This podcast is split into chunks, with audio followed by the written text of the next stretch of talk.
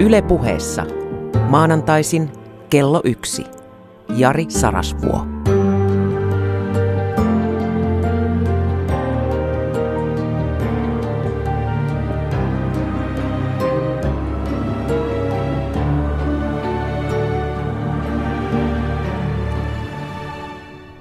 Rakas ystävä, robotti syö sun työsi. Ja se, onko tämä hyvä vai huono uutinen, riippuu aika paljon kahdesta asiasta. Ensinnäkin siitä, mihin suuntaan yhteiskunnat poliittisen ohjauksen myötä kehittyvät. Ja toinen, mitä itse ajattelit asialle tehdä.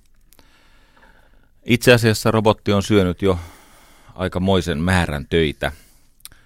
Ensin automaatio, sitä ennen koneet, ja nykyisin aina vain fiksummat automaatiot. Ja näinä vuosina tämä robottien esinmarssi johtaa johonkin aivan ällistyttävään. Öö, mä yritän kuvata tätä kehitystä, jotta tämän kertainen teema, ne selviytymistaidot robotiikan aikakaudella voisivat avautua vähän paremmin – me tarvitsemme kipeästi lisää sellaisia ihmisiä, joita moni kutsuisi neroksi. Siis me tarvitsemme huomattavan luovia ja lahjakkaita, suorastaan nerokkaita ihmisiä, jotta me selviäisimme siitä yhteiskunnallisesta ja ekologisesta ja no kaiken kaikkiaan siis edessä on historian rajuin vallankumous. Kaikki mahdolliset murrokset, kenties sitä 65 miljoonaa vuotta sitten – tapahtunutta asteroiditörmäystä lukuun ottamatta. Silloin taisi olla isompi meteli vielä. Meidän koulusysteemi ei kehitä näitä neroja, joita me tarvitsemme. Koulusysteemi kehittää kalkylaattoreita, kopioijia ja kuuliaisia ihmisiä. Siis juuri sellaisia kuin ne koneet. Ja ironistahan tässä on se, että juuri ne koneet, jotka osaavat laskea, osaavat kopioida ja ovat niin kovin tottelevaisia, vievät meidän työmme. Meitä ei siis tarvita, koska meillä ei ole sitä osaamisvalikoimaa, jolla voisimme kilpailla koneiden kanssa. No, mitä me voimme ennustaa tästä robotiikasta?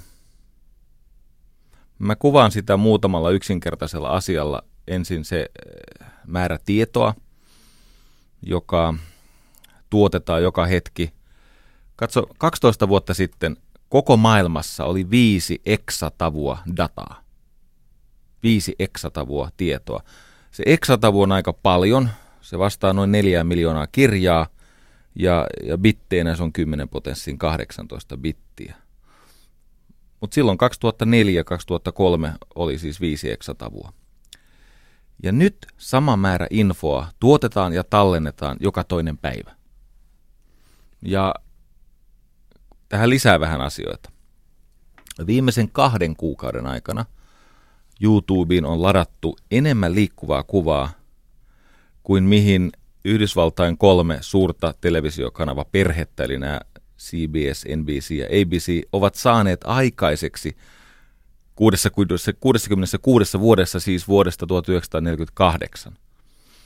Eli voi kuvitella, että kun niitä on kuitenkin enemmän kuin nämä kolme networkia, CBS, NBC ja ABC, ja niiden kaikki nämä paikalliset perheet, serkut ja sisarukset, niin vuodesta 1948, siis 66 vuodessa luulisi, että aika paljon on tullut liikkuvaa kuvaa. No, saman verran kuin mitä YouTubeen laitetaan uutta liikkuvaa kuvaa kahdessa kuukaudessa. Nyt mielenkiintoista on se, että nämä tietoverkot ja se tiedon käsittämätön massa ovat alkaneet käyttäytyä aivan kuten biologiset systeemit. Ihan samalla tavalla kuin silloin neljä miljardia vuotta sitten erilaiset äh, orgaaniset yhdisteet ja molekyylit siinä, mikäli alkuliemme olikaan, siis siellä on salamaa ja siellä on suoloja ja vettä ja paljon kaaosta, niin siitä alkoi syntyä aminohappoja ja pikkuhiljaa – päästiin tilanteeseen, jossa syntyi tämä RNA, joka alkoi kopioida itseään ja siitä ei ollutkaan enää kuin muutama miljardin vuosi siihen, että syntyi elämä. Nyt tämä tapahtuu vain hirvittävästi nopeammin. Monella kuulijalla on iPhone tai vastaava puhelin. siinä on yhtä paljon laskentatehoa kuin näissä legendaarisissa, myyttisissä Cray-supertietokoneissa oli 25 vuotta sitten. Mutta koska tämä kehitys etenee nykyistä tahtia, kaiken tiedossa olevan ymmärryksen mukaan kehitys ei hidastu, vaan se etenee niin kuin se on tähänkin mennessä edentynyt, edennyt, niin seuraavan 25 vuoden aikana se iPhonein laskentateho mahtuu verisolun kokoiseen tilaan. Se on siis niin kuin hemoglobiinissa. Moni kuulija varmasti on kuullut Mooren laista. Gordon Mooren mukaan nimetty ö, laki, joka ennustaa tietokoneprosessoreiden ö, tehon ja kustannuksen ja koon kehitystä. Mooren laki sanoo, että tietokoneen suorittimien teho kaksinkertaistuu joka 18 kuukausi, mutta siinä samassa ajassa niiden koko ja varsinkin hinta, erityisesti hinta, puolittuvat. No mitä tästä seuraa? Tehdään ajatuskoe. Jos se vuonna 2001 keksitty iPhone olisikin keksitty 40 vuotta aikaisemmin, eli vuonna 1961, niin silloin silla, silloisella prosessori yhtälöllä, niin ensinnäkin yhden puhelimen hinta olisi ollut kolme miljardia dollaria, mutta sen mobiilikäyttöä olisi rajoittanut se, että sitä kapistusta kuljettamaan olisi tarvittu aika vahva akselinen peräkärry. Siis se, se ei enää, no semmoinen iso traileri, tiedätkö? Joo. Tämä tuplaaminen on tosi hurja juttu. Semmoinen Joel Gareux, joka on kirjoittanut kirjan Radikaali evoluutio, niin muistuttaa yksinkertaisesta asiasta. Jokainen uusi tuplausaste askel on yhtä suuri lisäys kuin kaikki tähänastiset askeleet yhteensä. Eli siinä niin sanotusti ravi kohenee, se, se kiihtyy, eikö niin? Ja nyt on menty tämän laskentatehon suhteen 28 tuplausaskelta. Ja kun se seuraava taas tulee, en osaa sanoa päivämäärää, niin jälleen kaikki tähänastinen kehitys yhteensä on saman verran kuin se uusi lisäys. Tämä muuten on niin hurja juttu, että myös ihmisen evoluution on havaittu kehittyvän. Siis kun tehdään näitä DNA-testejä, on, ha- on havaittu, että toden totta myös meissä tapahtuu muutosta.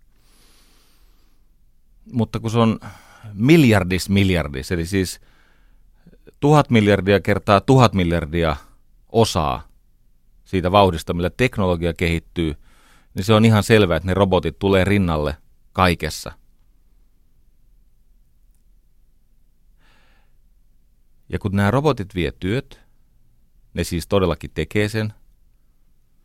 Ja sitten samaan aikaan, tämä on mun ennuste, vääjäämättä käy niin, että esimerkiksi geeniterapia. Jos ajatellaan näitä ihmiskunnan valtavia kehitysloikkia, niin noin 50 000 vuotta sitten syntyi kieli. Tästä saa kiistellä, olla itse eri mieltä.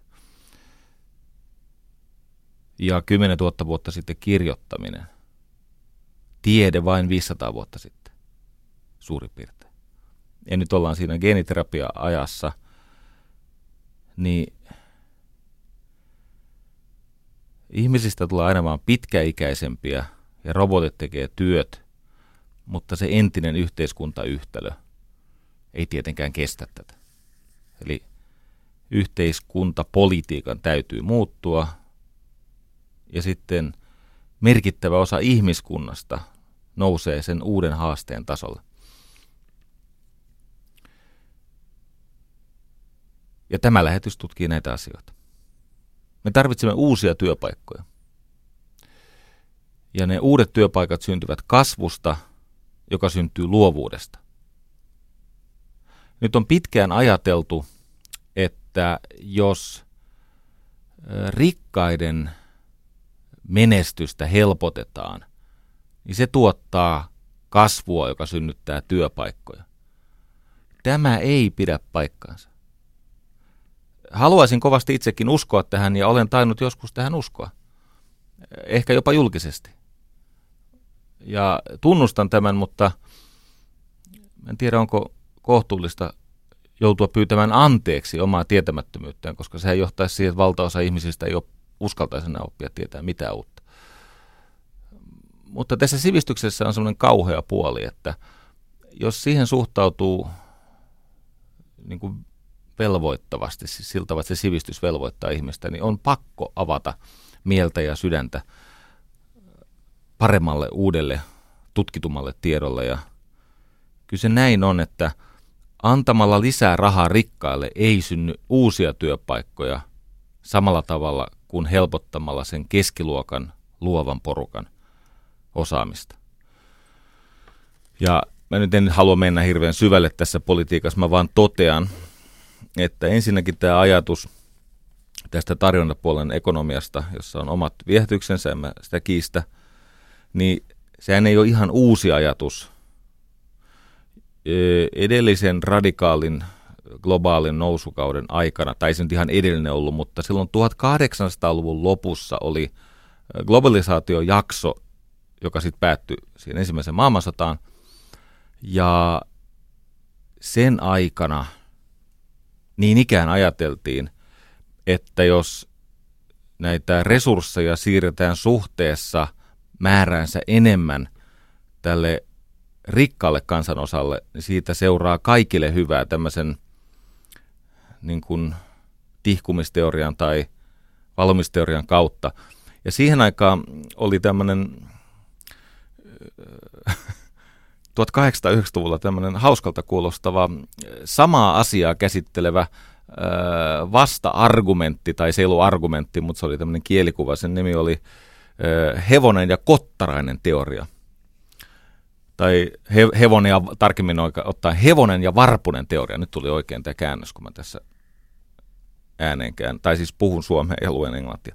Niin hevonen ja varpunen teoria. Sen mukaan, jos hevoselle syöttää tarpeeksi kauraa, niin jossakin vaiheessa ne varpuset löytää ruokansa sieltä tieltä. Ymmärrätte kyllä. Kyllä se sieltä jotain menee, ei, ei siis kenenkään suolisto niin tehokas ole, etteikö sieltä sitä äh, kauraa ja muuta lesettä ja apetta sinne sitten kadullekin päätyisi, mutta ehkä se ei ole hyvä systeemi. Se syy, minkä takia tämmöiset feodaalisysteemit ovat yksi toisensa jälkeen aikanaan hajonnut, on se, että se ei ole kellekään hyvä diili. Ei myöskään niille rikkaille. Se ei ensinnäkään toimi näille orjille, eikä keskiluokalle, ja enemmän tai myöhemmin ihmiset ottavat henkensä härässä sen, mikä heille kuuluu. Ja mehän elämme tämmöistä erikoista aikaa, jolloin se raha on valunut kohtuuttoman paljon sinne niin kuin finanssiväelle suoraan sanoen. Se erittäin rikas aika vuosina 47-97, niin sinä aikana, jota kutsutaan Great Prosperity-eraksi, niin sinä aikana 10 prosenttia palkkasummasta meni tälle finanssiväelle. Ja nyt tämän jälkeen viime, viimeisenä kahtena vuotena, vuosikymmenenä 40. Se on siis nelinkertaistunut verrattuna tähän suureen vaurauden aikaan. No, työpaikat syntyvät kasvusta, joka lähtee keskiluokasta. Ja mä en halua tähän käyttää tämän enempää aikaa, koska meidän tämän päivän teema on nämä metataidot, joka on se siis ihmisessä oleva kyky vastata robotiikan aikakauden heittämiin haasteisiin. Me tarvitsemme siis lisää talenttia ja siitä syntyviä ö, talous- ja yhteiskuntamalleja, jotka ovat turvallisempia, tasa-arvoisempia ja myös tässä niin kuin globaalilla tasolla mahdollisempia siis jatkaa.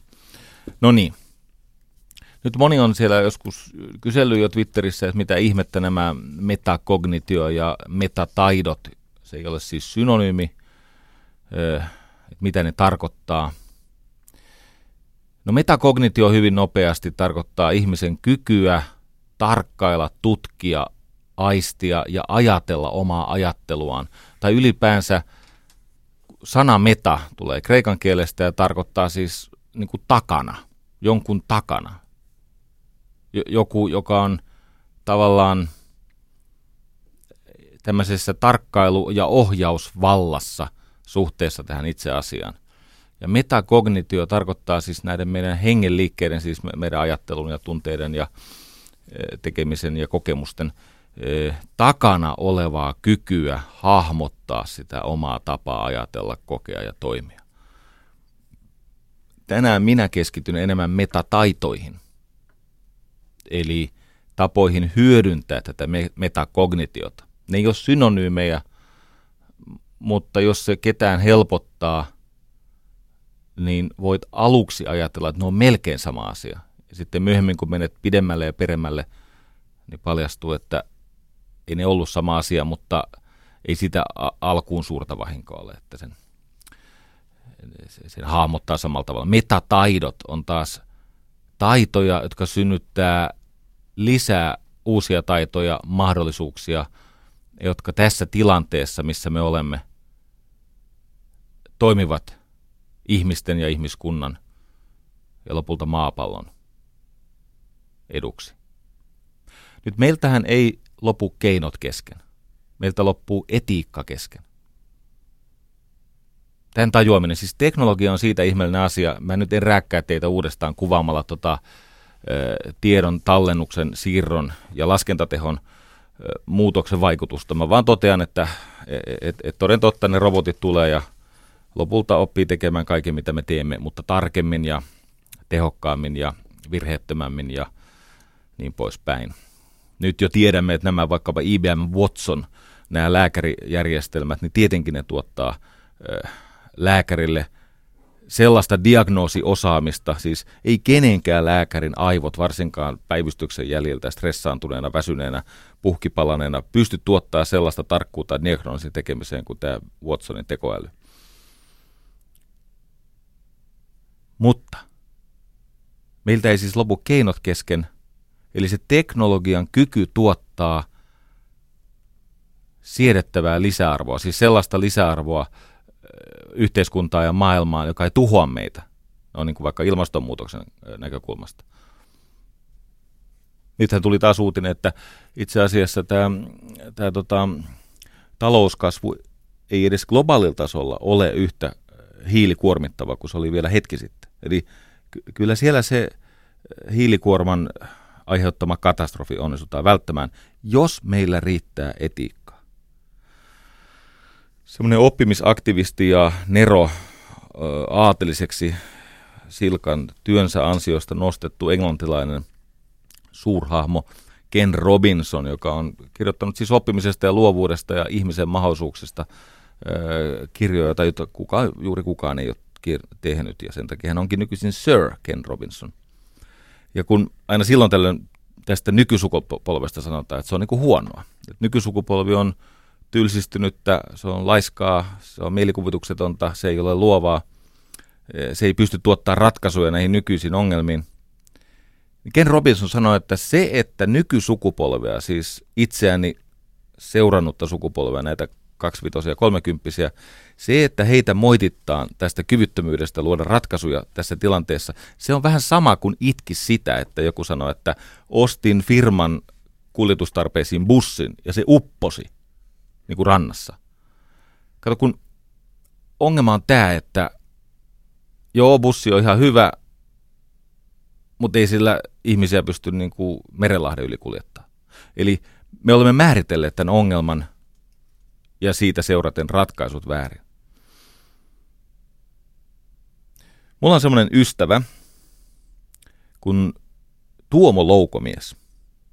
Mä kutsun häntä Hellboiksi sen takia, että jos joku on perehtynyt Frank Millerin äh, legendaarisen Hellboy-sarjakuva, tai se on graafista taidetta oikeasti. Hellboy-sarjakuva, jos menette sinne, taas sinne Frank Miller Hellboy. Siis äh, Tuomo Loukomies on tämmöinen niin kuin, no hän on Hellboy, siis hän joka aamu tämmöisellä rälläkällä, eli kulmahiomakoneella hän tasoittaa niitä otsanystyjä, missä normaalisti kasvaisi semmoiset demonin sarvot, sarvet, mutta ettei hän säikyttäisi ihmisiä, niin hän, hän ne hio kipinät lennellen tasaiseksi ja hänellä on, hänellä on helpoin tyyli. Hän on hauska, särkymätön ja ennen kaikkea hän palvelee heikompansa. Hän on erityisopettaja. Hän on erikoistunut opettamaan oppimisvaikeuksien kourissa olevia ihmisiä. Hän siis auttaa niitä ihmisiä, jotka eivät opi. No siitä ei ole kauhean pitkä matka näihin metataitoihin, joiden avulla ihmiskunta nousee tähän robotiikan heittämään haasteeseen tässä nykyisessä yhteiskunta- ja ekologiatilanteessa. Tutustuin tähän Tuomo Loukomiehen äh, hahmoon ja ammattitaitoon äh, tässä Stronghold-yhteisössä. Ja erässä sessiossa mainitsin, että olen parikin kertaa elämäni aikana lausunut tyhjän lupauksen, eli haluaisin tai olisin halunnut oppia ulkoa, lausumaan siis ulkoa, ilman mitään muistitukea, siis paperilla, paperilla olevaa muistitukea, Eino Leinon legendaarisen hymyilevän Apollon. Hymyilevän Apollo on mittava, se on 33 säkeistöä, kussakin säkeistössä kahdeksan riviä, sanoja yhteensä 1239. Ja minulla sattuu olemaan sellainen ongelma, että mä en opi määrämuotoista tietoa ulkoa. Mun on vaikea, siis johtuen aivojeni rakenteesta ja siitä, mihin olen itseni totuttanut, mun on hyvin hankala oppia asioita tarkasti ulkoa. Mä opin asioita sinne päin. Mä oon tämmöinen hetken lapsi. Mä, mä oon kova poika improvisoimaan, säveltämään. Ja mä muutaman kerran olen sitä hymyilevää Apolloa yrittänyt ottaa haltuun, mutta se on osoittautunut hyvin nopeasti minulle mahdottomaksi. Siellä on semmoista kieltä, johon nykyihmisen suu ei tartu tai, tai taivu. Ja siellä on semmoisia merkityksiä, jotka vaatii tutkimista, mutta ennen kaikkea se rytmiikka ja se tapa käyttää kieltä on sellainen, että se ulkooppiminen vaatii enemmän kuin mitä minulla on ollut prosessoritehoa. En ole luopunut unelmasta, mutta joka kerta kun olen sen lausunut, olen tajunnut olevani tämmöinen surullinen valehtelija. Eli eh, kerron sellaisesta kaipauksesta tai haallistuvasta intohimosta, jota en aio alkaa seurata. Ja kun olin tämmöisessä tilaisuudessa, missä mainitsin hymyilevän Apollon ja siihen liittyvän haaveeni, niin tämä Tuomo Helboi loukomies sanoi äkkiä, että Jari, mä opettelen sen sun kanssa. Mennään se matka yhdessä. Ja jotain tällaista olin pelännyt, koska tietenkin se tekee mun suunsoitosta tilivelvollista, eli mä joudun nousemaan semmoiselle vastuutasolle, jossa mä joudun oikeasti, kun ammattilainen alkaa auttaa oppimisessa, joudun oikeasti tehdä, tekemään niin kuin oman osani. Ja niin me aloimme sitä hymyilevää Apolloa hakata omaan lihaamme, siis kirjaimellisesti nakuttaa kehoon. Siis tunteiden ja kehon ja merkitysten ja tämmöisten metakognitiivisten työkalujen kautta. Ja vaikka kuinka mulla oli se uskomus, ja yhä on, ja se on perusteltu uskomus, että mulla on vaikeuksia oppia määrämuotoista tietoa tarkasti, niin hän siinä kävi, että Tuomo Loukomiehen ohjauksessa opin paitsi hymyilevän Apollon, mikä on suurelta osin muuttanut elämääni, ei vähiten sen takia, että kun isäni kuoli Alzheimeriin, olen tietenkin pelännyt koko aika, että se muistisairaus ottaa minutkin. Ja isän Alzheimer, niin kuin muutkin omaiset tietävät, niin sitä on aika raskasta seurata. Se on, se on, se on ennen kaikkea omaisten tauti tai sairaus. Ja jos mä nyt tässä maailmassa jotain olen pelännyt, niin se on liittynyt joko siihen, että lapsille käy huonosti, vaikka että lapset menisivät virpomaan semmoiseen kotiin, missä olisi ilkeä ihminen odottamassa heitä. Ja kostaisi mun lapsille sen, että ovat sarasvuon pentuja. Tai jotain muuta vastaavaa. Sellaista kuulemma voi tapahtua. Tai sitten tämä Alzheimer. Olen ollut jossakin määrin vainoharhainen oman muistini suhteen. keskittymiskykyni ja varsinkin työmuistini suhteen. Ja tietenkin tästä hymyilevästä Apollosta tuli symboli sille, että joko se muistisairaus on alkanut märättää minunkin päätäni. Koska suurin piirtein tämän ikäisenä isällä se sairaus alkoi edetä. No kun Tuomo Loukomiehen ohjauksessa paljastukin, että toden totta aivot ovat mukautuvat, plastiset, ja tämmöisillä metakognitiivisilla taidoilla, eli oppimaan oppimisen taidoilla se, että oppii tavastaan ajatella, keskittyä, tuntea, lähestyä, ottaa haltuun, luoda asioita. Niin paitsi, että siinä kävi niin, että se hymyilevä Apollo taittui osaan sen ulkoa, se on suuremmoinen, käsittämätön teos, josta löytyy aina vaan syvempiä ja käyttökelpoisempia tasoja – niin se on ollut myös minulle henkilökohtaisesti suuri tämmöisen helpotuksen ja eheyttävän, siis tervehdyttävän itsetuntoa kohentavan. No se on ollut, kiitos Tuomo, se on ollut merkittävä. No niin, nyt sitten mainitsin tälle Tuomolle, että olen tekemässä metataidoista kokonaista lähetystä ja Tuomo kirjoitti mulle äkkiä kymmenen liuskaa tämmöistä aineistoa lähteeneen. Ja tämä on merkittävä. Tämä on siis todella merkittävä. Nyt on siltä tavalla, että mä en aio käyttää tätä. Nämä, nämä kuuluu sun asiakkaille. Mä en aio käyttää sen takia, että nyt rehellisyyden nimissä niin loistava, uhrautuva ja, ja toisen ihmisen edestä palvelutyötä mielellään tekevä ihminen kuin oletkin, niin sori nyt vaan, löysin paremman lähteen. Kaiken rehellisyyden nimissä niin nämä alun esimerkit eivät ole äh, vaivaa nähden eri lähteistä, siis minä en ole niitä kerännyt eri lähteistä, vaan Martti Neumeier on kerännyt. Martti Neumeier, laittakaa tällainen nimi jonnekin ylös. Hän nimittäin ei ole ihan tavallinen poika. Hän on muotoilija ja hän on kirjailija. Ja hän on kirjoittanut siis tämmöisen uraa uurtavan ö, suorastaan siis niin kuin määritelmätason kirjan muotoilusta. Nimi on Designful Company. Ja sitä on kirjoittanut ö, kenties vielä arvostetumman kirjan.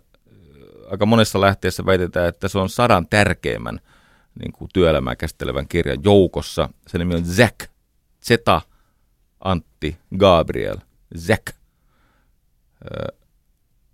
Monen mielestä se on no, yksi kaikkien aikojen kirjoja, jos sattuu kiinnostumaan siis tämä työelämä ja business.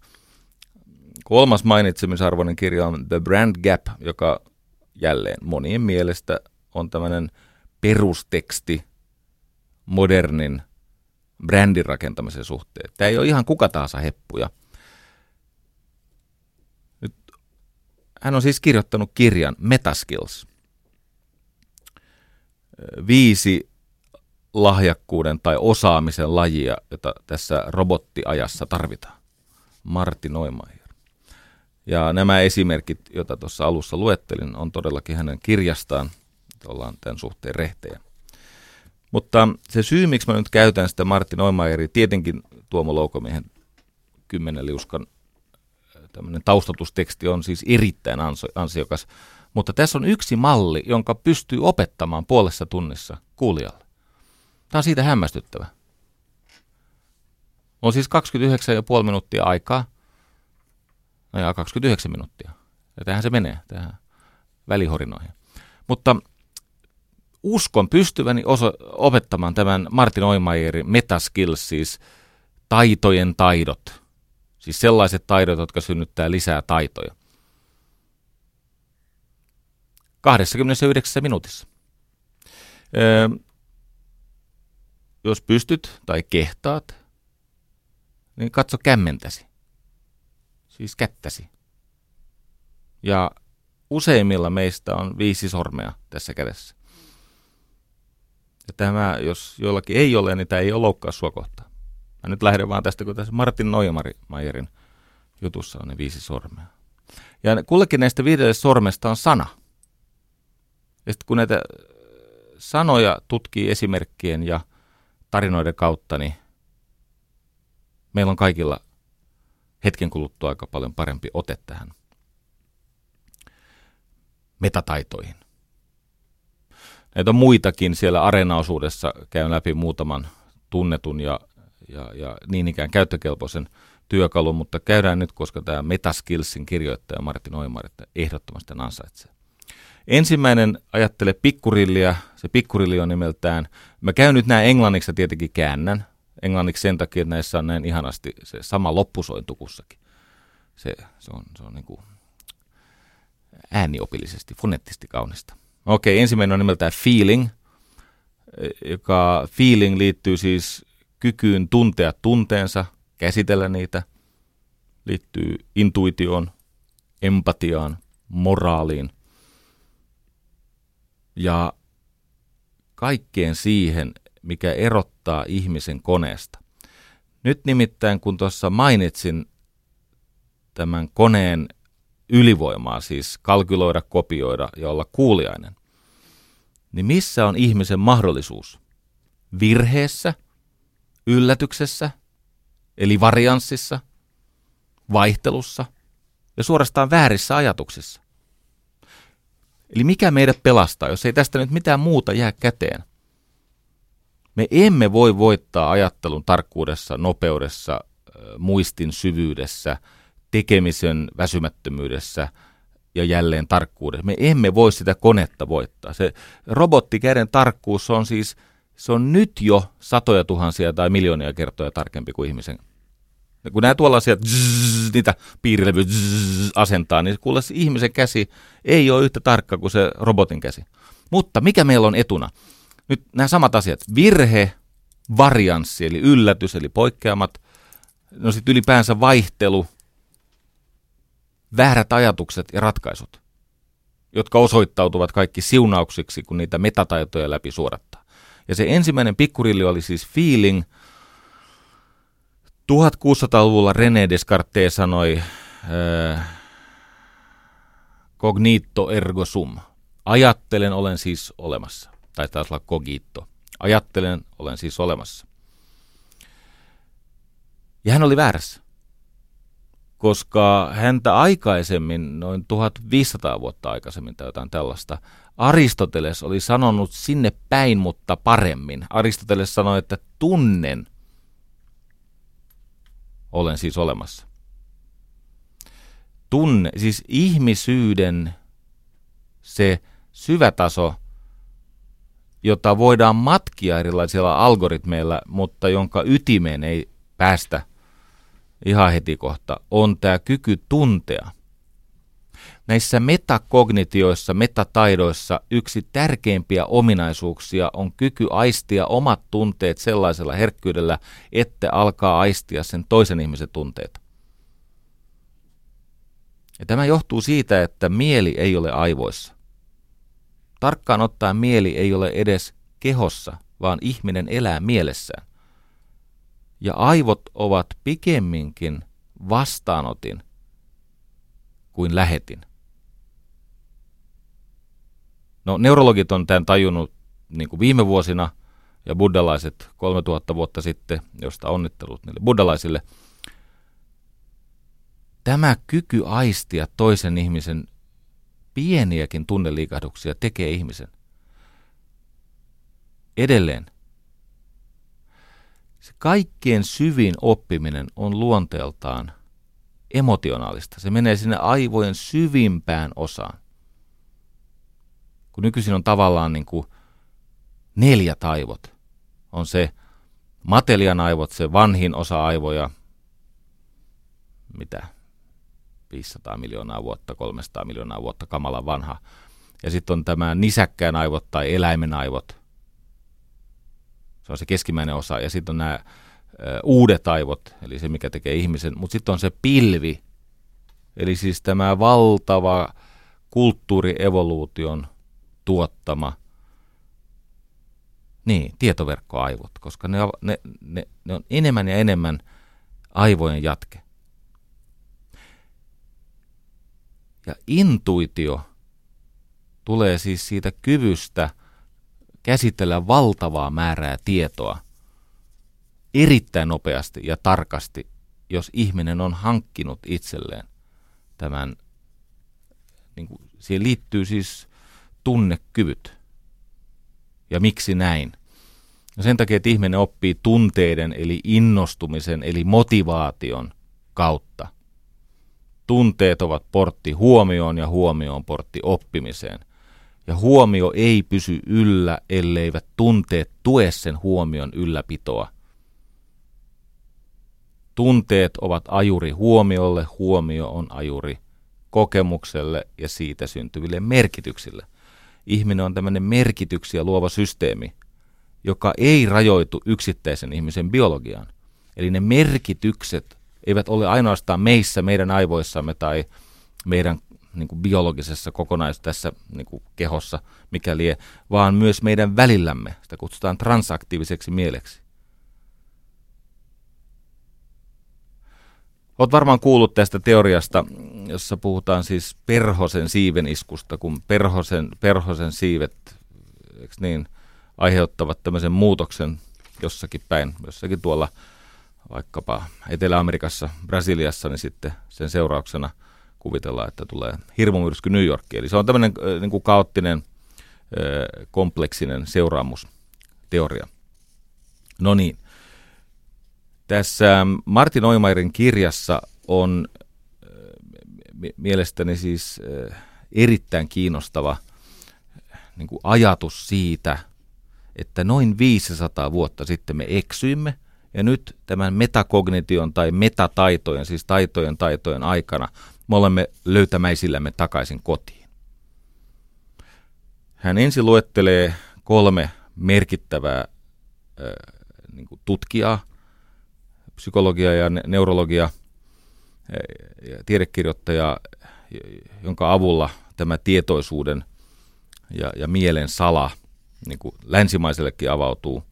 Ja, ja tota, sitten menee siihen Manfred Zimmermanin ajatukseen siitä, se on se Heidelbergissä tämä perhosen isku eh, juttu, ja siihen, miten, miten tota, meidän siis aistit vastaanottavat sen noin 11 miljoonaa bittiä sekunnissa informaatiota, mutta tietoinen mieli pystyy käsittelemään vain 16 bittiä sekunnissa. Siis aistit ottavat vastaan 11 miljoonaa bittiä sekunnissa, mutta tietoinen mieli käsittelee ainoastaan 16.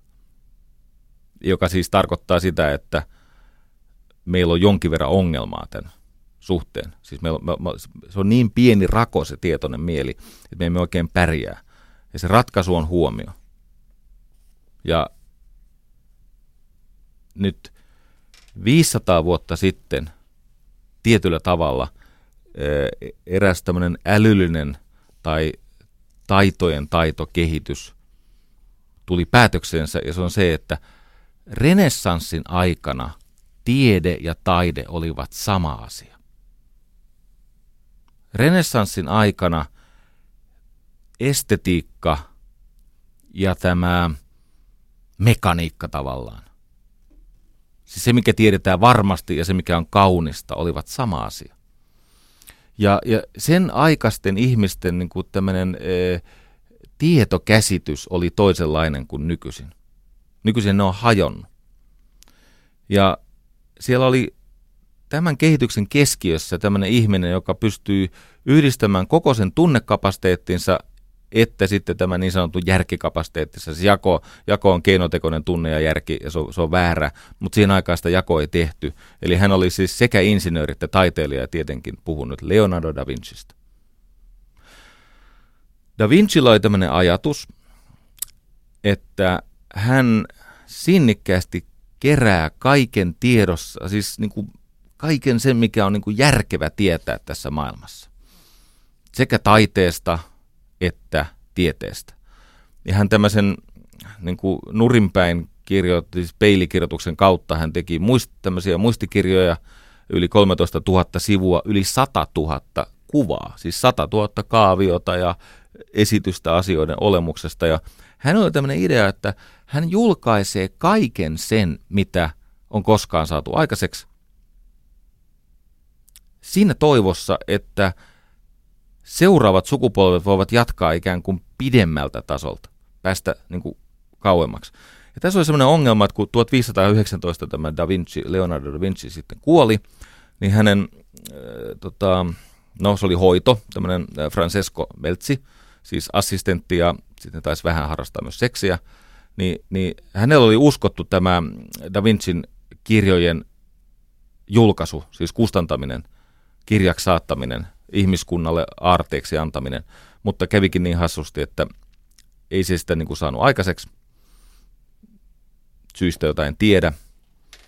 Ja hän kyllä järjesti kotonaan semmoisia näyttelyitä siitä, että hän on ollut suuren eron assistentti ja, ja, ja esitteli niitä kirjoja, mutta silloin sitä seuraava sukupolvi 1570, niin tämä poika, Ratio, joka oli ilmeisesti kuullut vähän liikaa Fajansa tarinoita siitä Leonardosta, niin se rupesi jakelemaan niitä kirjoja. Se siis, se, se ei niin kuin piitannut näistä Da Vincin muistikirjoista 13, 13 000 sivua ja 100 000 kaaviokuvaa. Ja se jakeli niitä pitkin poikin siis maailman turuille ja siltä vaan ne levisi ympäri maailmaa ja merkittävä osa niistä on kadonnut. Da Vinci oli siis Nero, joka ennen, siis Johannes Kepleria sata vuotta ennen, ymmärsi astronomiasta asioita, mitä vasta Kepler äh, tota, pystyi selittämään. Tai Da Vinci, siis hän oli geologisesti ja ties vaikka, siis se pystyi selittämään äh, tota, paremmin kuin kreationistit sen, että minkä takia vuoristosta löytyy simpukoita ja niin poispäin. No joka tapauksessa meidän tietokäsityksessä tapahtui tämmöinen hajoaminen, jonka seurauksena me olemme erottaneet siis estetiikan, kauneuden, taiteen, tunteet tiedosta. Mutta ensimmäinen näistä on siis tunne. Toinen sormi, eli nyt me ollaan nimettömässä, jos ensimmäinen on nimeltään feeling, toinen on nimeltään seeing, eli, eli näkeminen. Täällä me tulemme systeemiajatteluun. Siis monimutkaisten kokonaisuuksien hahmottamiseen systeemien kautta. Systeemi on siis kokonaisuus, joka koostuu osatekijöistä ja tällä kokonaisuudella on tarkoitus. Nämä osatekijät ovat tämmöisessä dynaamisessa riippuvaisuustilassa toinen toisestaan. Eli kun sä muutat systeemin yhden osatekijän tilaa, niin kaikki muut systeemin osatekijät liikahtavat, tärähtävät, tulevat vaikutetuksi. Yksi niistä ongelmista nykyaikana on se, että yritysten johto tai yhteiskunnan päättäjät eivät oikeasti ymmärrä näitä systeemejä. Ne on huonoja systeemiajattelijoita. Ilman sitä niin kuin monimutkaisen näennäisen ristiriitaisen, tai on siellä ristiriitoja, siellä on paradokseja, mutta ilman sitä äh, systeemin hahmottamista, niin tästä ei oikein tule mitään. Ja täytyy sanoa, että kun mä oon tätä omaa työtäni tehnyt jonkun aikaa ja sitten koittanut houkutella – ihmisiä niin kuin tajuamaan systeemejä, niin lähes aina mä kuulen sen kysymyksen, että mistä saa lukea lisää systeemeistä? Tai miksi tätä ei hahmoteta näin? No se johtuu siitä, että meidän älyn käyttö, alkeellisimmalla älyn käyttö on siis anarkiaa, se on taikauskoa. Se, se on siis semmoista, että erilaiset ilmiöt ovatkin syitä. Ja tässä yhteiskunnallisessa puheessa on tätä taikauskosta anarkistista ajattelua. Siis mä en tarkoita nyt anarkismia aatteena, vaan tämmöistä niin sekopäistä ajattelua, epäkoherenttia ajattelua on aika paljon. No sitten on tämmöinen insinöörimäinen, lineaarinen, tämmöinen jäärävän looginen ajattelu. Siis mennään tämmöisellä, niin kuin, ajattelu kulkee kuin raiteilla. Mutta se ajattelun korkein taso on systeeminen ajattelu, joka sietää paradokseja. Se siis sietää, ää, se ei ole joko tai, vaan se on sekä että. Ja se on ihmisen kyky hahmottaa, ja nyt me tulemme siihen, jälleen siihen metakognitioon yhteen tärkeimpään osapuoleen, ihmisen kykyyn hahmottaa myös omat ajatusvinoumat niin kuin Tuomo Loukomies opettaa, niin ne ihmiset, joilla on heikko metakognitio, eli heikko kyky hahmottaa omaa tapaa ajatella, ne ovat usein omien ajatusvinoumien uhreja. Siis tämmöiset ajatusvääristymät. Että ei pysty ajattelemaan asioita niin kuin analyyttisesti, vaan ajattelee vähän liikaa sillä tavalla sieltä system ykkösestä, sieltä pelkopohjaisesta vaistoista käsin. Me tarvitsemme siis ihmisiä, jotka pystyvät, rakentaa, pystyvät rakentamaan kokonaisuuksia. Ja niin, että se systeemi ei tukehdu itse itseensä. Ja yritykset korjata sitä systeemiä eivät johda tuhoon, vaan parempiin tuloksiin. Ja se on vapautumista näistä dikotomioista, joko tai ajatuksista, näistä vastakkainasetteluista, vaan se on sen suuren kokonaisuuden hahmottamista ja realiteettien edessä nöyrtymistä. Koska asiat on niin kuin ne on ja matkaa voi jatkaa sieltä, missä ollaan nyt. Tämä on tämmöistä kokonaisvaltaista ajattelua. Ja systeemit pitäisi aina suunnitella siitä arvokysynnästä käsin. Nyt nämä nykyaikaiset äh, Uberit ja Airbnb, niin niiden yksi nerous on se, että ne on ilmiselvästi siis seuraavan tason systeemiajattelijoiden luomia. Ja siellä nämä pullonkaulat eivät enää hirtästä systeemiä samalla tavalla. Tämä on siis seeing, eli kyky nähdä. Pois siitä ö, joko tai tyranniasta siihen sekä että ja nerouteen. Umpimieliset asioita ilmiötasolla pinnallisesti tarkastelevat ihmiset ei oikein näe tätä. On tutkittu esimerkiksi liikennettä ja moottoriteiden läpäisevyyttä. Ja on tämmöinen karkea jako, että Amerikassa täytetään kaikki kaistat ja ajetaan niin lujaa kuin saa ajaa, jolloin tulee liikenneummetus. Euroopassa on kaksi kaistaa. On se ajokaista, jolla ajetaan niin nopeasti kuin nämä rajoitukset sallivat, tai sitten auton kunnon mukaan. Ja sitten on ohituskaista, jolla omalla riskillä ohitetaan joskus vähän ylinopeutta. Nyt jos siis ohituskaistassa on väljyyttä, se johtaa tämän ajokaistan väljyyteen, koska ohituskaista purkaa sen ajokaistan ummetusta, tuketta.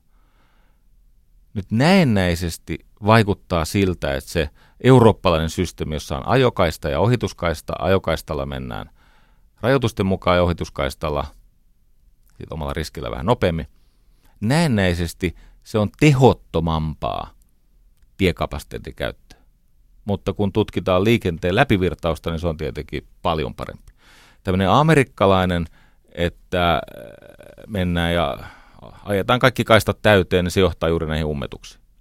Ja tämä systeemiajattelu, siis kyky ymmärtää näitä virtauksia, siis semmoinen kokonaisuuden hahmottaminen ja näiden eri osien vaikutus toinen toisiinsa, se on yksi monimutkaisen maailman, globaalin maailman tärkeimpiä tämmöisiä ajatustaitoja. Seuraava on nimeltään, siis me tulemme keskisormeen, dreaming – nyt tulee terveisiä siis Politiikkaradion kourapalkitulle Sakari Sakke Sirkkaselle. Nimittäin, öö, mä olen välillä nähnyt sillä Sakella sellaista ajoittain, sillä hän siis sakkaa pää välillä, niin kuin mielenki- hyvin mielenkiintoisella tavalla.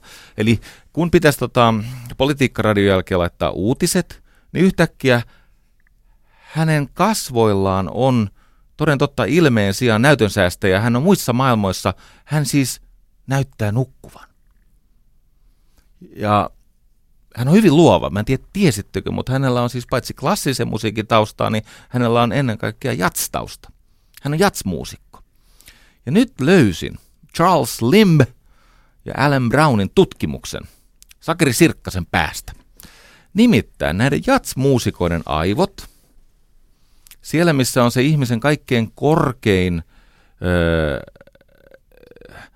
koordinaatio ja kokonaisuuden hallinta ja, ja tällainen ö, läsnäolo ja immersio, eli uppoutumiskyky, siis tässä etuaivolohkossa, kun jats-muusikko improvisoi, ja mä varmistin tämän ennen tätä lähetystä, hän nimittäin todellakin totesi, että kyllä hän improaa aika mielellään, kun soittaa jatsia. Kun jats-muusikko improvisoi, hänen aivonsa alkavat tuottaa tämmöistä disassosiatiivista, siis tämmöistä Siis samankaltaista unenkaltaista tilaa kuin ihmisellä on REM-uni, tietysti tämmöinen, missä sä näet unia ja sun silmät väpättää. Tämän kaverin laittaa tekemään jotain täysin rutiiniomasta, niin hän alkaa päässään soittaa jatsia. Ja se aiheuttaa, että sieltä lähtee niin kuin osa siitä tajunnasta pois käytöstä.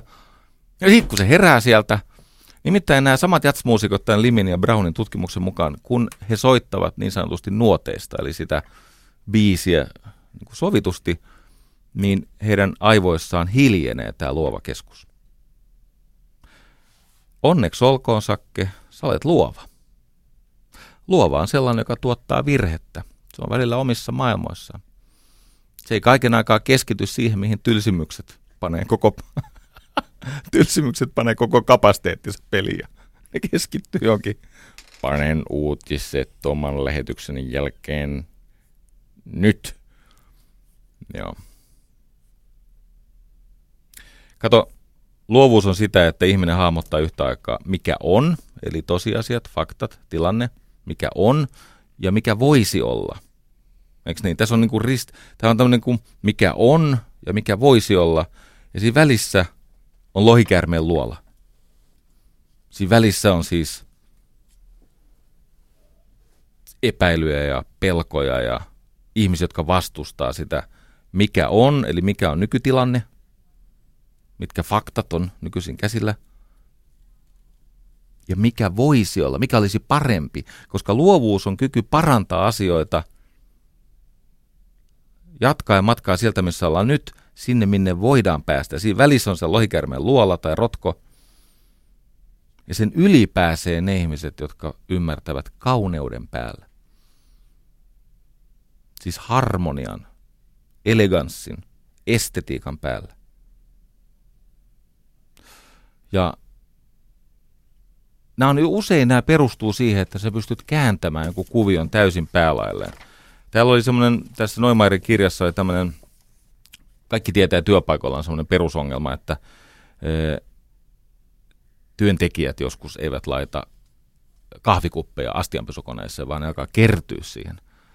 Eikö niin? Sosiaalitilassa ne alkaa kertyä siihen, siis nämä likaiset kahvikupit.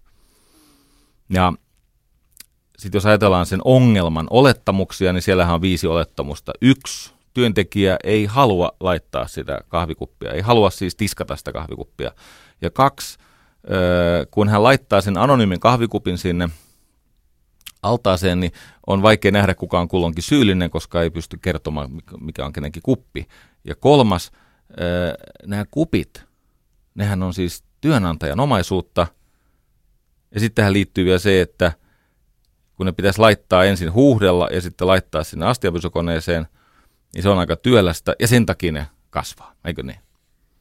Nyt jos sen kääntää toisinpäin, kääntää niin päin, että tehdään pieni muutos, työntekijät rakastavat siistejä tiskipöytiä ja ylipäänsä tiskaamista. Ja se johtuu siitä, että on todella helppo havaita, kenen kuppi häiritsee sitä yhteistä esteettistä tilaa – kun se on sun kuppi, joka ei todellakaan ole työnantajan omaisuutta, vaan sun omaisuutta. Sä oot ostanut sen. Ehkä isollakin pantilla. Ja itse asiassa huuhdeltu kuppi pysyy siis käyttökelpoisena pidempään kuin semmoinen, joka on aina likainen. Eikä oikeasti ne kupit kerry. Eli muuttamalla yhtä yksinkertaista asiaa esteettisesti toiseen suuntaan maailma muuttuu. Se on työntekijän kuppi. Nyt kuppeja pitäisi olla vähemmän. Ei pitäisi olla työnantajan kuppeja lainkaan. No jaa. No niin, meillä on kaksi kohtaa vielä. Eli meillä on feeling, seeing, dreaming. Sitten tullaan mielenkiintoiselle alueelle. Making tarkoittaa siis designia, kokeilua. Se on tietämisen ja tekemisen välissä oleva askartelun tila. Yksi suurista termeistä, mitkä on nyt tulossa takaisin, on käsityöt ihmiset on alkanut tämä, tämä craftsmanship, kun ihmiset ovat kyllästyneet joko semmoiseen aivottomaan, puuduttavaan, turruttavaan raatamiseen, tai sitten sellaiseen ei-konkreettiseen käsitetyöhön. Ja siitä välistä on löydetty alue, jonka nimi on käsityö. Siis se on siis kyky tehdä versioita. Tämä making tarkoittaa ö, sellaista designia, jossa mielikuvitus ja käden taidot, askartelu, kokeilu tuottavat väliversioita. Tämä muuten oli muun muassa Leonardo tai, tai Picasson ja siis todella monen aikaansaavan huipun ö, kyky. Unkarilainen fy- fyysikko, joka muuten keksi ketjureaktio, siis ydinreaktio, niin tota, hän kysyi, että voiko maailmaa todella ymmärtää ilman, että muuttaa sitä? Vastaus, ei voi. Sä et voi ymmärtää maailmaa, ellei sä muuta sitä. Ja tämä making tarkoittaa siis tämän Slilardin ajatuksen mukaan, että sun pitää tehdä asioita, jotka paljastaa tosiluonteensa vasta, kun sä tuotat näitä niin, versioita, kokeiluja, designia. Maailma muuttuu designin kautta. Se, minkä suhteen me olemme pitkään roboteille kilpailukykyisiä, on tietenkin design. Ja viimeinen näistä askelmista, nyt kun radiolähetysaika päättyy ja siirrymme areenaan kohta, on nimeltään learning. Eli meillä on feeling, se on tuntemista, seeing, se on kokonaisuuden aistimista, systeemiajattelua, dreaming, se on tätä luovuutta, making ja viimeinen on learning. Se on siis autodidaktiikkaa, että ihminen oppii, ihminen oppii tota, hän oppii siis opettamaan itselleen sen, mitä täytyy oppia. Hämmästyttävä hahmo. MITin historian nuorin professori on 20-vuotias Erik Damaine. Hän on päässyt siis neroksi leikkimällä. Ja hän on uuden koulun ja uuden opettamisen airut. On muuten yksinhuoltaja isän kotikoulussa opettamaan. Hän aloitti vasta tai siis yksinhuoltaja isä opetti hänelle collegea jo 12-vuotiaana. Ja tässä leikissä siellä on polku oppimiseen. Yle puheessa Jari Sarasvuo. Nyt se on niin, että siellä missä ei ole iloa, siellä ei ole tunteiden tukea. Ja missä ei ole tunteiden tukea, ei ole huomiota. Ja kun huomio siis kyky keskittyä ja toimia ja hyödyntää palautetta, kun se katoo, niin oppimiselle ei ole mahdollisuutta. Tämä peukalo, eli oppiminen tässä Neumayerin mallissa, se siis sitoo nämä neljä ensimmäistä yhteen, jos pitää ottaa vahva ote.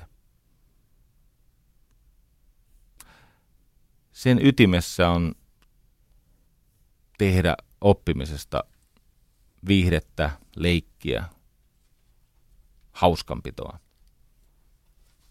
Tämä yksinhuoltaja isän kotikoulu, siis kotona kouluttama Erik Damaine on mielenkiintoinen hahmo, koska siis hän on paitsi 20-vuotiaana MITin nuorin professori ikinä, niin hän on ilmeisesti se hahmo, joka ratkaisee näitä Alzheimerin ja näitä tota, hullulehmän tauteja, koska hänellä on ö, intohimo. Tämä Damaine, Erik Damaine opiskelee origaamia. Siis sitä, kun taitellaan paperia, sitten tehdään kaiken näköisiä hahmoja. Ja hän on kehittänyt origaamin ympärille sellaisen ö, hyvin monimutkaisen matemaattisen mallin, jolla pystyy ennustamaan ja suunnittelemaan käsittämättömiä origaamihahmoja taittelemalla. Ja nyt paljastui niin, että nämä proteiinit, jotka meissä aiheuttavat sairauksia tai tätä tervettä aineenvaihduntaa, näillä proteiineilla on myös tämmöinen taipumus, että ne, ne, ne, ne, niin kuin, ne, ne kulkee paketeissa. Ne on, ne, niin kuin ne on, englanniksi on folded – No, ne on siis taitettuja. Ja hän siirsi tämä Damaine sieltä origaami-intohimostaan tämän algoritmin niihin proteiineihin. Ja kas kas, sieltä alkoi löytyä aivan uusia näkökulmia ja tämmöisiä niin kuin farmakologisia hoitomalleja hyvin vaikeiden sairauksien, kuten Alzheimer-hoitoon. Ja tässä on esimerkki siitä, että oikeasti se oppiminen vaatii iloa, koska ilo saa sen tunteiden tuen kestämään niin pitkää keskittymistä, että se oppimisen läpimurto voisi tapahtua. Tämä Richard Saul Wurman sanoi hienosti, että oppiminen on sitä, että saa enemmän selville siitä, mistä on todella kiinnostunut. Ja se, että oppiminen on sitä, että saa entistä enemmän selville siitä, mistä on todella kiinnostunut, tarkoittaa usein semmoista käsityötä, eli lopulta sä haluat muokata sitä, mistä sä oot todella kiinnostunut, koska kun ihminen tarpeeksi ymmärtää ja osaa ja oppii jostakin, jostakin asiaa, niin, niin, niin tota, hän haluaa tehdä sitä oman näköisensä. Eli muotoilla sitä. Ja jos ei sulla ole sitä kiinnostuksen tukea, niin sä lopetat kauan, kauan, kauan ennen kuin sä edes ymmärrät, mistä tässä on kysymys. Saati sitten se, sietäisit sitä lukemattomien epäonnistumisten ja virheiden määrää, mitä siinä syntyy. Tämä on ihan mahtavaa. Näitä muuten ajattelun metataitoja on toki esitellyt mu- muitakin hahmoja kuin tämä Martin Oimajer. Itse olen vaan sitä mieltä, että tämä on melkein niin kuin yksittäisen kirjan kansissa paras, mitä olen lukun, lukenut. Mutta mä ajattelin, että syntyy, syntyy vähän niin kuin monimuotoisempi kuva tästä, niin mä ajattelin käydä nopeasti tässä areenan puolella. Kaksi semmoista mallia, jotka, jotka vahvistaa tai tukee tätä, tätä tota, jo esitettyä.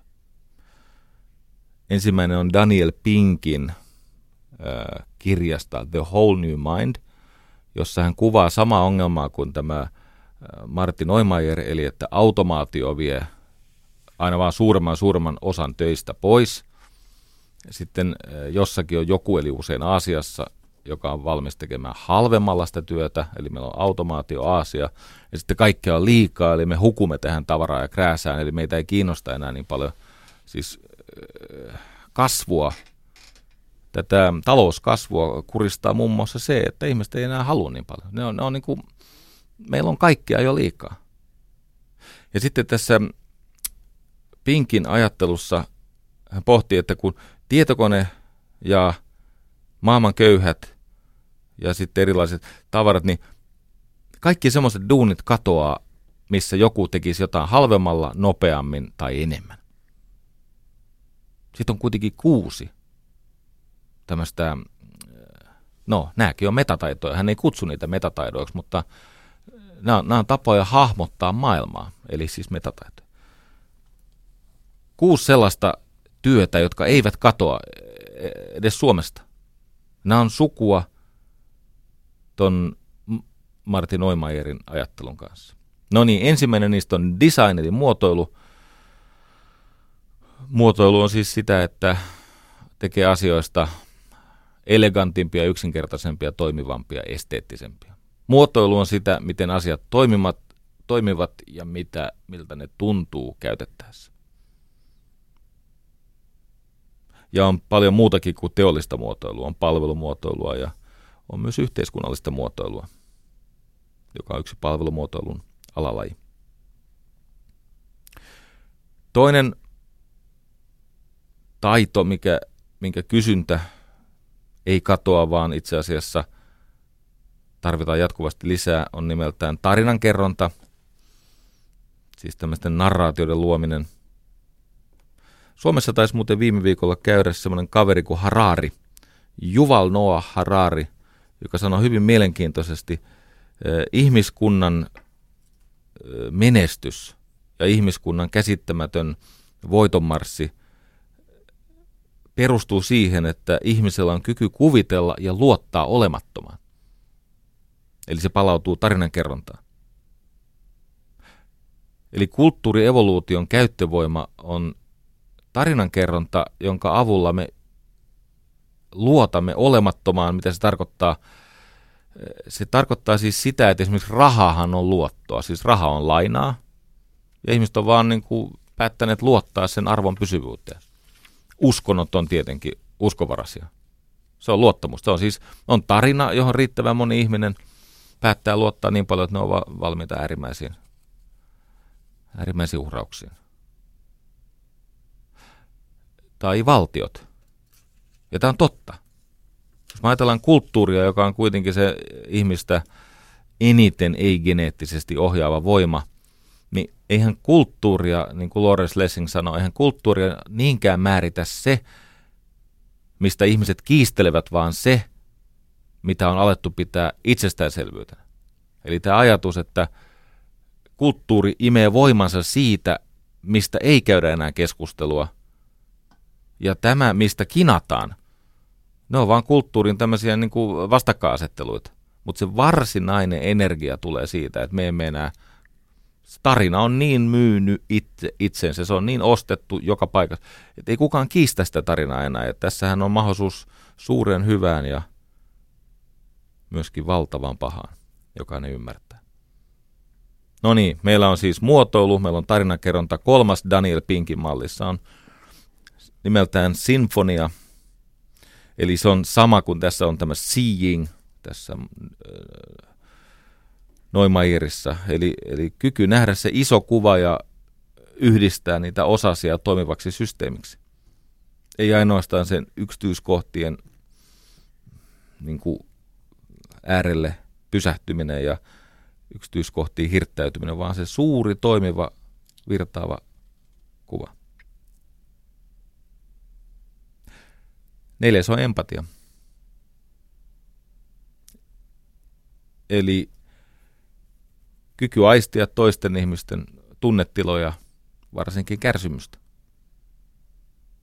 Kyky jättää siis kysymykset syyllisyydestä, vastuusta, tilanteesta, taustoista taakse ja kohdata ihminen ihmisenä ja lievittää hänen kärsimystä. Joka on kaiken järkevän toiminnan niin kuin, ainoa tarkoitus. Lievittää toisten ihmisten kärsimystä, koska se eniten lievittää omaa kärsimystä. Ei mikään helpota omaa oloa niin paljon kuin se, että helpottaa kärsivän ihmisen oloa. Empatia. Se työ ei kai poistu. Vitonen Daniel Pinkillä on leikki. Viihde. Siis suoranainen kevytmielisyys ja, ja, ja tämmöinen niin kuin kuplivuus ja ilo ja elämässä tarvitaan myös niin kuin absurdeja asioita, huumoria. Kyllä se näin on, että jos meiltä katoo se huumori ja, ja tietynlainen kevytmielisyys, niin kyllä tämä menee niin tylsäksi, että fiksummat meistä alkaa rikkoa asioita ympärillään pelkästään saadakseen vähän vauhtia. Ja viimeinen, joka ei katoa, on merkitys, merkityksen luominen tämä matkan teko, mikä on elämän merkitys. No tietenkin se merkitys on se merkitys, jonka sä elämälle annat ja jota sä tutkit. Tämä on aika toimiva malli. Aivan samalla tavalla kuin tämä suuri älykkyystutkija Howard Gardner, joka siis todisti, että tuomalla kehitysvammaisen lapsen niin sanottujen normaalien lasten joukkoon, niin kaikkien oppimistulokset paranee. Ja näitä on paljon tämmöisiä vastaavia ihan kokeita, ja sitten niitä tukemaan on löydetty järkevä teoria. Gardnerilta tuli melko hiljattain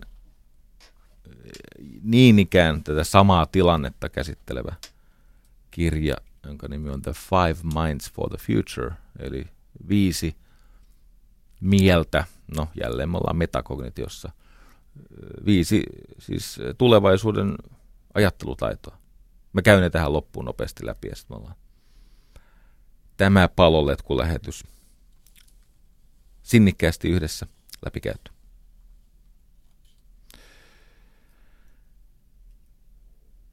Ensimmäinen on kurinalaisuus, joka, joka johtaa osaamiseen, siis ekspertiisiin, ammattitaitoon. Nyt me elämme semmoisessa maailmanajassa, että ei riitä se, että kuuliaisesti suostuu tekemään sen annetun työn. Pitää olla ammattitaitoa. Ja työkokemus ei vielä todista ammattitaidon puolesta. Ammattitaito tai tämmöinen ekspertiisi, siis todellinen asiantuntijuus. Se ansaitaan pitkän ajan ponnistelun ja semmoisen tietynlaisen intohimoisen, vähän niin kuin uhrautuvan kurinalaisuuden kautta.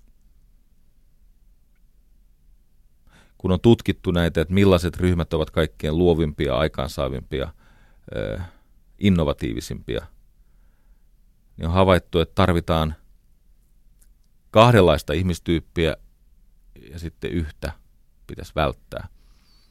Ja tämä on helppo opettaa näin ihan kuulokuvanakin. Se ihmistyyppi, mitä pitäisi välttää, on niin sanottu I-tyyppi. I-tyyppi tarkoittaa siis tämmöistä vertikaalityyppiä, joka näkee asiat yksioikoisina ja keskittyy vain omiin asioihin. Se on hyvin itsekeskeisiä. Ja e, e, e, tota, sen I-tyypin, siis tämmöisen umpimielisen oman asian tekijän sijaan tarvitaan T-tyyppi, eli ihmisiä yhdistävää ammattitaitoa. Eli siinä on edelleen se pystysuora viiva T, eikö niin kirjain T. Siinä on se vertikaaliosaaminen, mutta sitten on myöskin tämä horisontaalinen osaaminen, se teen vaakaviiva. Eli tarvitaan ammattitaitoisia ihmisiä, jotka ymmärtävät toisten ihmisten osaamista ja siitä, sitä, miten se liittyy tähän. Mutta sitten se, mikä tekee tästä innovatiivisen ja robotiikan ajan haasteisiin vastaavan työyhteisön on se, että on myös X-ihmisiä. Ja X-ihmiset ovat näitä yhdistäjiä. He osaavat ikään kuin kutoa kasaan se, sen ammattitaitoisten eksperttien työn osa-alueet, jolloin sitten syntyy vähän niin kuin kukka, kuvittelee, että X on siinä keskellä ja sitten nämä teet tarttuu siihen.